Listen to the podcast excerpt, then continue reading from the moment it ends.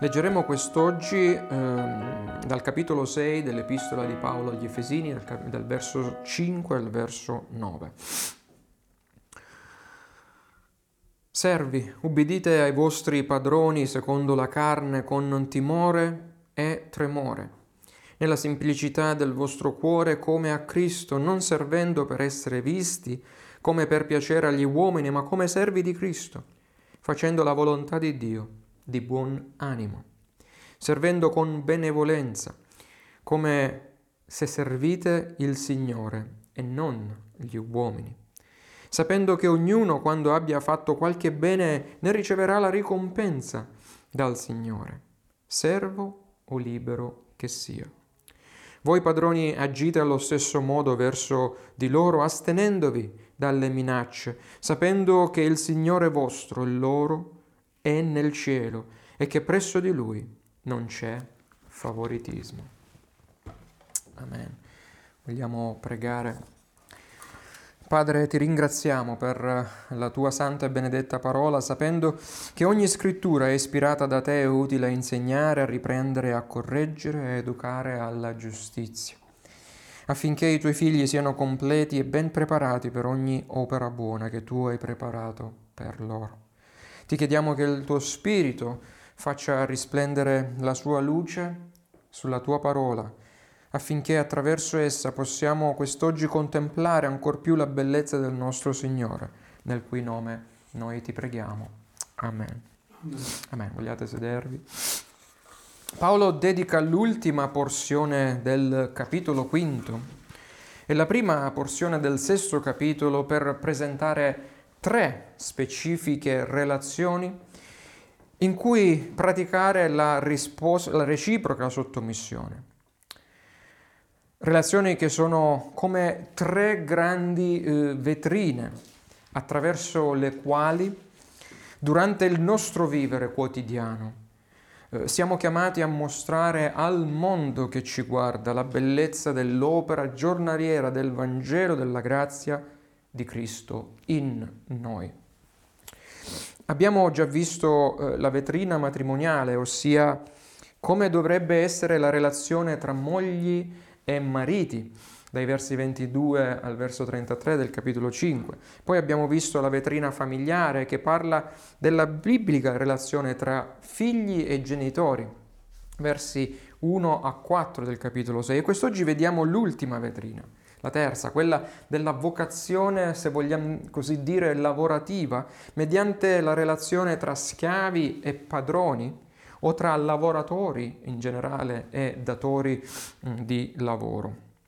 Ovviamente se guardiamo nostre, a queste tre vetrine, alle nostre vetrine, alla luce degli imperativi, dei comandi di Paolo, senza passare per la costante opera santificatrice della grazia in noi, senza passare dal Vangelo, da cosa Cristo ha fatto per noi, beh, come intitola un famoso film, allora non ci resta che piangere. Con tutta onestà, possiamo infatti affermare che nessuna moglie cristiana si è mai sottomessa al proprio marito come Paolo comanda. Allo stesso modo, Nessun marito ha mai amato sua moglie come Cristo ha amato la Chiesa. E i figli non si sottomettono facilmente ai genitori come dovrebbero, né tantomeno gli schiavi o i lavoratori in genere ubbidiscono come dovrebbero ai loro padroni o datori di lavoro terreni. Tuttavia, dalle parole di Paolo comprendiamo quanto sia seria l'attitudine che noi dobbiamo avere mentre pratichiamo la sottomissione cristiana reciproca gli uni verso gli altri.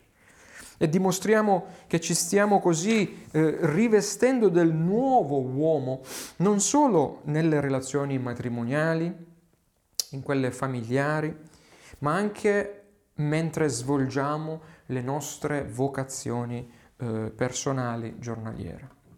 Perciò come membri della nuova creazione inaugurata da Cristo, come noi possiamo essere imitatori di Cristo anche sui nostri posti di lavoro, mentre andiamo a scuola, mentre serviamo a casa, nei nostri uffici o specialmente mentre viviamo come cittadini sottoposti all'autorità dello Stato, sette giorni su sette. Paolo affronta tale questione nel testo odierno mostrandoci la vocazione lavorativa di chi è ancora servo o schiavo del peccato, contrapposta alla vocazione lavorativa di chi invece è diventato servo di Cristo, libero dal peccato, alla luce della vocazione di Gesù Cristo, il servo di Dio. Quindi la vocazione lavorativa di chi è ancora schiavo del peccato, servo del peccato, di chi è schiavo o servo di Cristo, è la vocazione di Gesù Cristo, il servo di Dio. Cominciamo con il nostro primo punto, la vocazione su come colui che è ancora schiavo del peccato affronta e vive la sua vocazione lavorativa. Così come il matrimonio e la famiglia, anche il lavoro è un'istituzione divina pre-caduta adamica, concessaci da Dio come una benedizione, per essere una benedizione per l'umanità.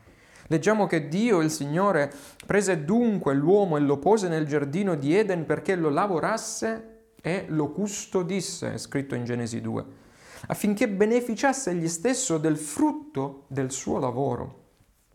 Purtroppo però Adamo fallì proprio nella sua vocazione lavorativa di custode del giardino di Eden.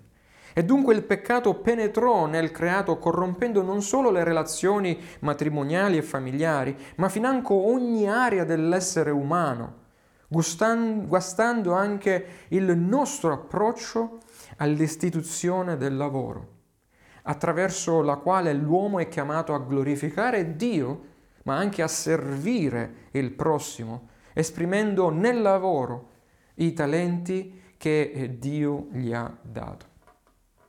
Dio disse ad Adamo, ad Adamo, poiché hai, e questo lo aggiungo io, fallito nel lavoro che ti ho affidato, e questo è ciò che è scritto, e hai dato ascolto alla voce di tua moglie e hai mangiato del frutto dell'albero circa il quale io ti avevo ordinato di non mangiare, il suolo sarà maledetto per causa tua ne mangerai il frutto con affanno tutti i giorni della tua vita, cioè lavorerai con affanno.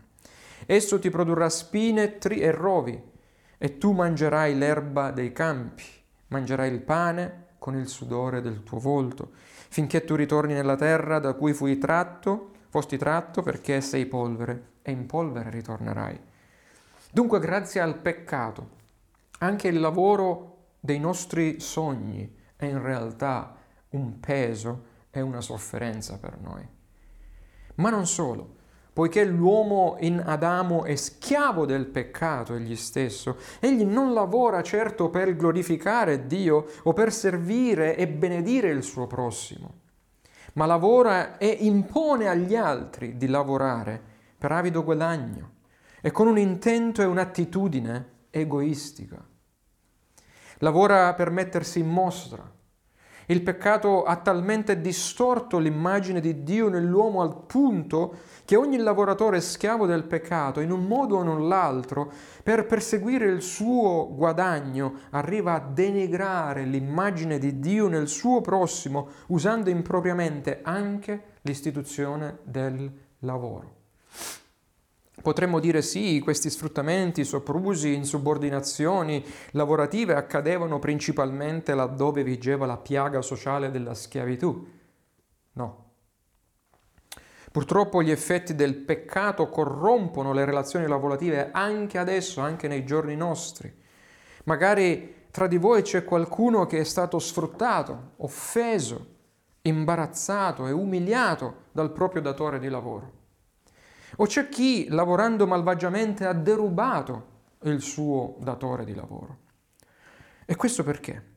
Perché chi è, an- perché chi è ancora schiavo del peccato o lo sciagurato credente che si presta di tanto in tanto al peccato, come scrive Paolo eh, nell'Epistola ai Romani, al capitolo 6, segue l'avidità di Caino piuttosto che la generosità di Abele vuole trattenere e accumulare per sé anziché lavorare per glorificare Dio e per il bene del prossimo.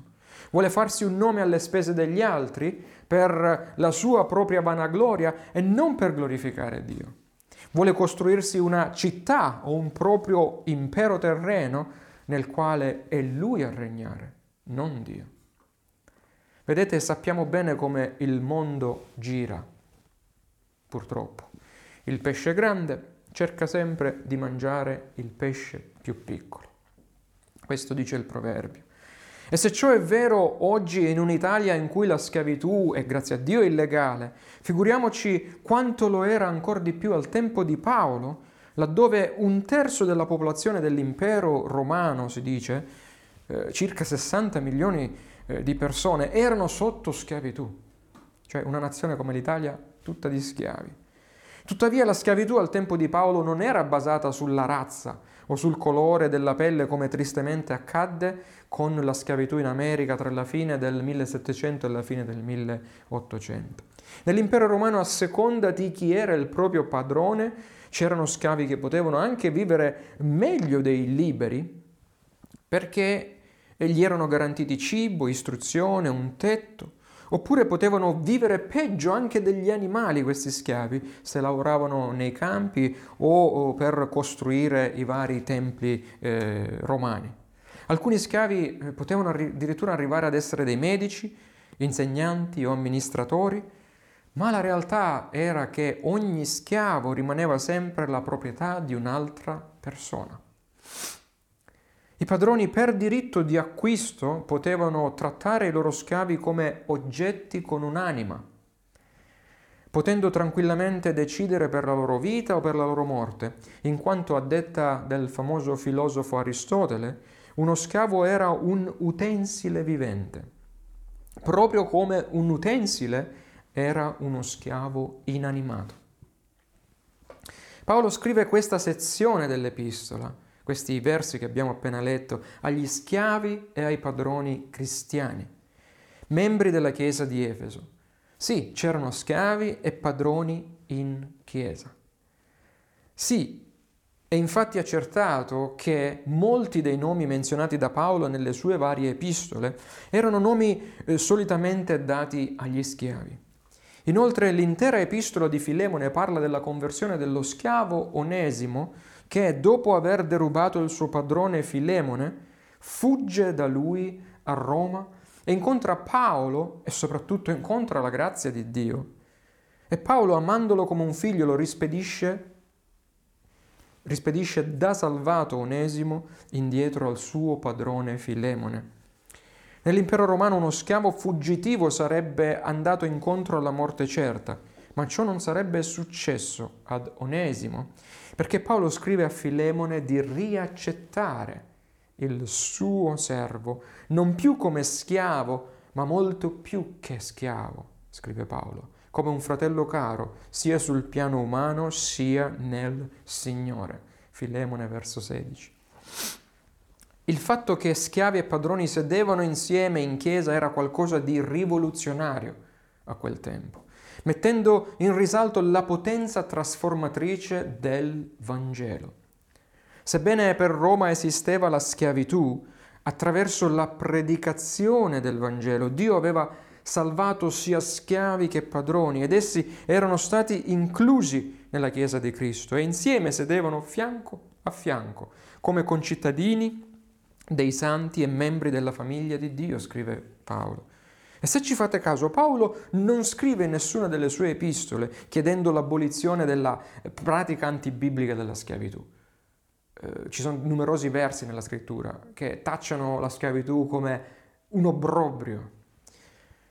E Paolo non scrive per la sua abolizione o per una maggiore giustizia sociale, anche se l'insegnamento cristiano che lui stava dando in realtà dell'uguaglianza di tutti gli uomini e delle donne davanti a un Dio imparziale, e dei loro rapporti di fratelli e sorelle in Cristo fu in realtà la forza potente che avrebbe poi condotto in un paese dopo l'altro l'abolizione della schiavitù. Ma ciò che Paolo ha più a cuore è che nella condizione in cui Dio ti ha chiamato a Lui, che sia tu uno schiavo o che sia tu un padrone, anche in quella condizione sei tenuto a mostrare Cristo e a portare il suo buon profumo in qualsiasi circostanza ti venga tu a trovare. Paolo era consapevole della difficoltà di essere uno schiavo e del dover obbedire ad un despota o ad un um, padrone despota, poiché sapeva, come scrisse Calvino, che eh, la schiavitù stessa era un prodotto del peccato originale di Adamo. Ma Paolo sapeva anche che quei credenti che invece erano stati uniti a Cristo, sia essi schiavi che liberi, erano rafforzati dallo Spirito Santo per poter sopportare ogni ingiustizia e vivere in assoluta obbedienza a Cristo e fare tutto nel nome di Cristo. Dunque se il peccato è quel cancro che ha intaccato financo le relazioni lavorative tra gli uomini, Paolo ci fa vedere come la grazia di Dio invece interviene per sovvertire le dinamiche del peccato, insegnando al credente il giusto valore e il rispetto dell'immagine di Dio nell'uomo, nei colleghi o nei subordinati, per ristabilire anche la dignità nelle relazioni lavorative attraverso e qui andiamo al nostro secondo punto, attraverso la biblica vocazione lavorativa di chi è servo di Cristo e non è più schiavo del peccato. I principi di questa intera sezione, di questi versi, eh, su come gli schiavi credenti devono servire e obbedire i padroni nel loro lavoro, si applicano anche ai nostri giorni. Grazie a Dio oggi noi non, non viviamo in una società schiavista per quanto grave possa essere la nostra situazione lavorativa, noi siamo liberi di tornarcene a casa la sera. Ma soprattutto siamo in unione, in comunione con Cristo, anche mentre siamo, tra virgolette, schiavizzati sul posto di lavoro. Perché siamo in unione, in comunione con la morte di Cristo e la risurrezione di Cristo. E Paolo ci esorta a svolgere le nostre vocazioni non per essere visti come per piacere agli uomini, ma come servi di Cristo, facendo la volontà di Dio di buon animo, servendo con benevolenza, come servendo il Signore e non agli uomini. Il cristiano lavora quantitativamente e qualitativamente, non come l'ipocrita, il quale invece lavora per farsi vedere o principalmente per ricevere un plauso dal suo datore di lavoro e poi, e poi quando il datore non c'è, se lavora, lavora superficialmente.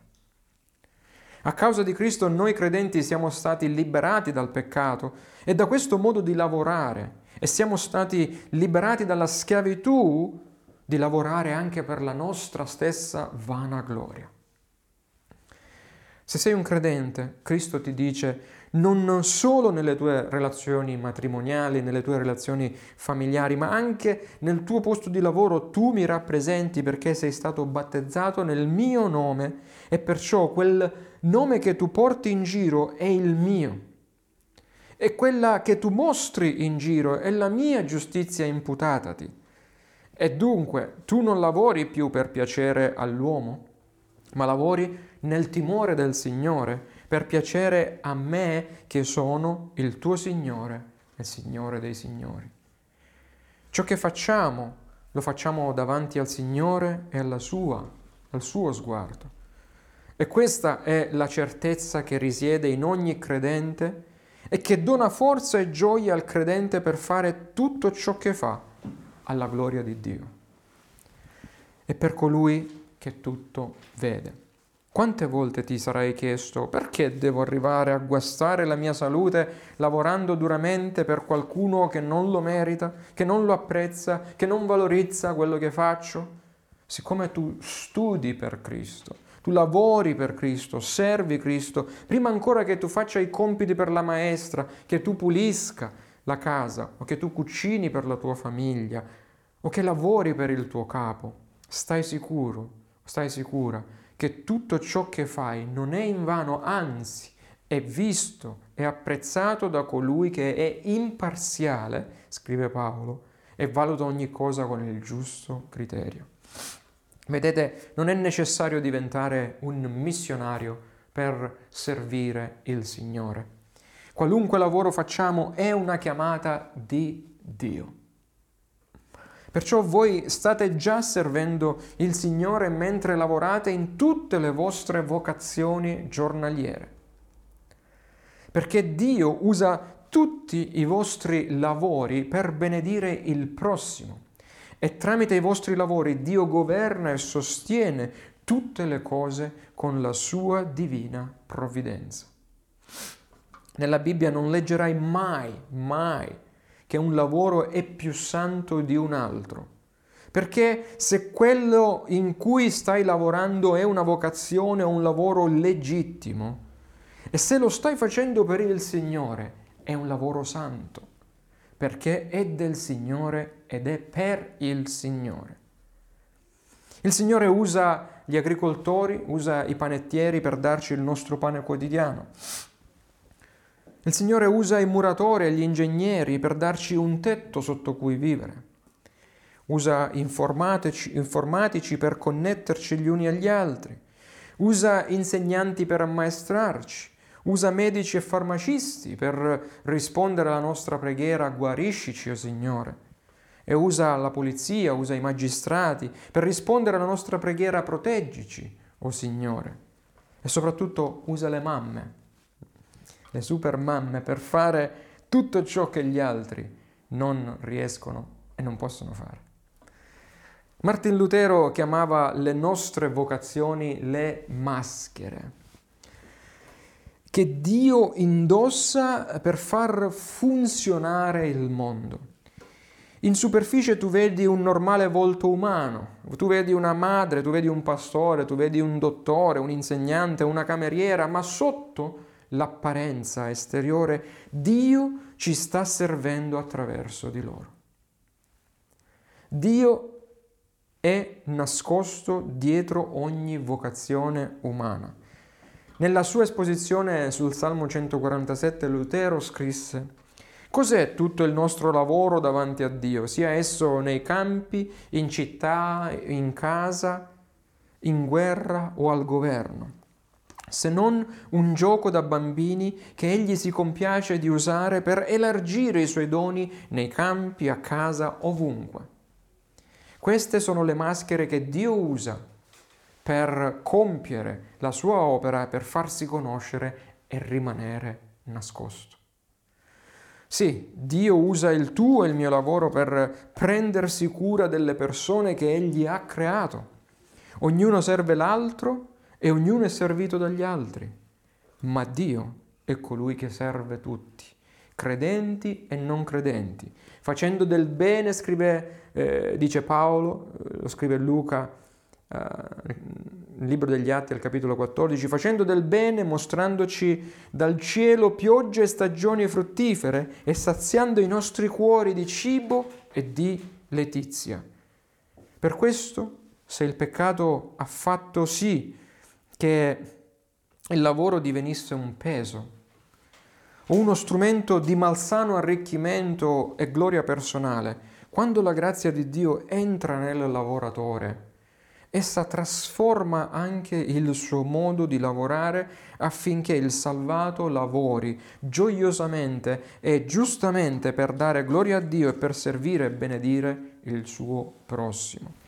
Vedete, diversi sociologi hanno visto che laddove il Vangelo di Cristo è stato predicato per decenni e si sono avute numerose conversioni, vedi per esempio i paesi protestanti storicamente toccati, toccati dalla Riforma in Europa o negli Stati Uniti, se ancora oggi confronti tali paesi con l'Italia, che non ha mai abbondantemente udito il vero Vangelo, purtroppo, ti accorgi subito che nei paesi protestanti c'è una più seria cultura del lavoro.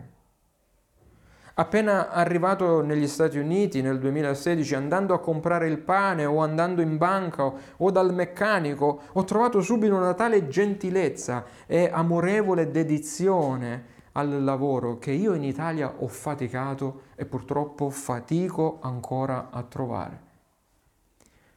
Purtroppo qui da noi, se ti presenti davanti a un qualsivoglia sportello di un qualsivoglia ufficio, l'80% delle volte percepisci che chi ti sta di fronte ed è pagato per stare lì e servirti, Appena ti vede già dalla faccia che fa, comprendi ciò che sta pensando. E mo che vuole questo?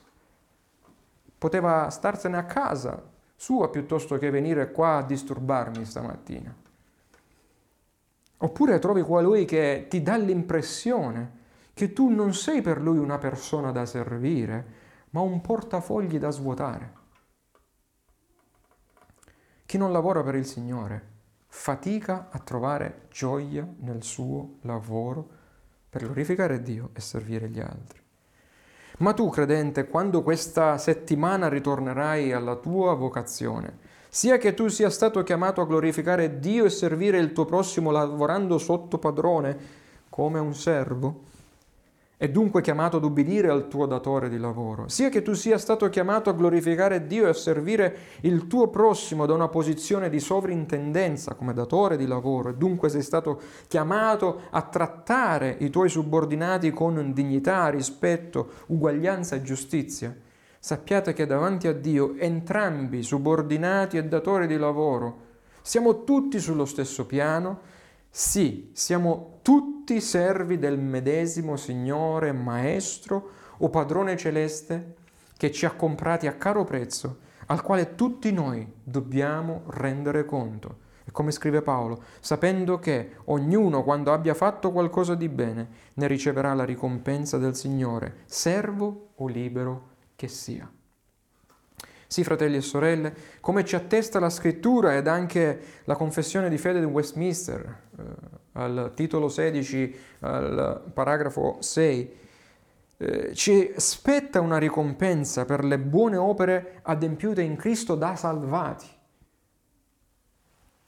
Essendo, scrive la confessione di fede, le persone dei credenti accettate attraverso Cristo, anche le loro buone opere sono accettate in Lui, in Cristo.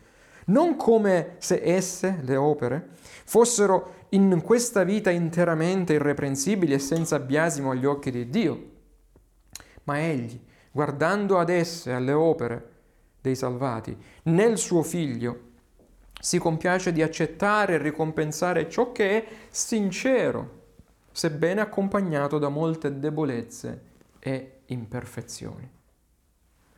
Al Signore che è nei cieli niente sfugge. Nessun lavoro fatto è mai fatto in vano, specialmente se mosso dalla gratitudine, dalla sincerità per la grazia ricevuta e col desiderio di glorificare Dio e servire il tuo prossimo. Potresti non ricevere ringraziamenti qui sulla terra, potresti raccogliere solo critiche, incomprensioni, potresti essere sfruttato dal tuo datore, ma ricorda che c'è una ricompensa certa nei cieli che ti aspetta per il servizio offerto a Cristo attraverso ogni tua legittima vocazione terrena. Infatti, come servi del Cristo esaltato, noi siamo chiamati a servire il datore di lavoro terreno e il nostro prossimo, rendendo il servizio gioioso, sapendo che noi lavoriamo non per il valore di mercato che ci viene dato o per lo stipendio accordatoci, ma lavoriamo principalmente in devozione a colui che ha dato la propria vita per noi, per mostrarci la bellezza del Vangelo proprio attraverso, e qui entriamo nell'ultimo punto, attraverso la sua vocazione terrena, vivendo come servo di Dio, per riscattarci a caro prezzo. Sì, Cristo è il Signore, il Maestro, il Padrone che è diventato servo per noi, per ridare dignità al lavoro fallito da Adamo. Egli è il celeste donatore di lavoro, il padrone che non ha esitato ad insegnarci come si deve servire, deponendo le sue vesti e cingendosi con un asciugatoio ha lavato con le sue mani sante i piedi sporchi dei suoi discepoli, asciugandoli poi addirittura con l'asciugatoio del quale lui si era cinto, scrive Giovanni al capitolo 13. Sì, il Maestro è venuto per lavorare e compiere perfettamente tutte le opere che io e te mai saremmo stati in grado di offrire a Dio. Perciò, caro credente, quando noi siamo al lavoro e ci mancano le forze per ubbidire ai nostri superiori, Oppure essendo in comando non abbiamo abbastanza grazia per trattare con dignità, con rispetto, con uguaglianza e giustizia chi è a noi subordinato. In entrambi i casi Paolo ci esorta a guardare ad un'unica persona, a Cristo, ad avere in noi lo stesso sentimento che è stato anche in Cristo Gesù, il quale, pur essendo in forma di Dio, non considerò l'essere uguale a Dio qualcosa a cui aggrapparsi gelosamente, ma svuotò se stesso, prendendo forma di servo, prendendo forma di servo, divenendo simile agli uomini, trovato esteriormente come un uomo, umiliò se stesso, facendosi, facendosi ubbidiente fino alla morte e alla morte di croce. Cristo ha fatto tutto il suo servizio per amore, non servendo per essere visto dagli uomini, ma come servo di Dio ha, ogni, ha sofferto ogni tentazione per venire in aiuto di quelli che sono tentati, scrive lo scrittore agli ebrei. Ha fatto quel che il primo Adamo non è stato in grado di fare, adempiendo tutta la legge per noi e ottenendo la giustizia e il merito, il merito di cui noi abbiamo bisogno per essere nuovamente accettati davanti al trono di Dio non più come servi del peccato, ma come figli della grazia. Perciò Dio lo ha sovranamente innalzato e gli ha dato il nome che è al di sopra di ogni altro nome, affinché nel nome di Gesù si pieghi ogni ginocchio nei cieli e sulla terra e sotto la terra, e ogni lingua confessi che Gesù Cristo è il Signore, alla gloria di Dio il Padre. Non alla sua, non alla gloria di un uomo, ma alla gloria di Dio il Padre.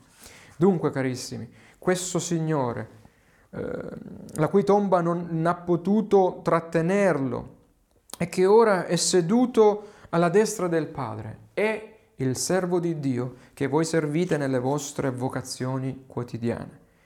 E grazie a Lui se siete stati liberati dalla schiavitù del vostro peccato per servire con gioiosa sottomissione i vostri datori di lavoro, ma anche con dignitosa giustizia i, lavori, i lavoratori a voi subordinati, al fine che il vostro lavoro terreno sia ricevuto come un profumo di odore, di odore soave dal Signore nostro Gesù Cristo, il vostro padrone celeste ed elargitore di ogni grazia, colui che ci ha amato al punto tale da dare se stesso per noi peccatori.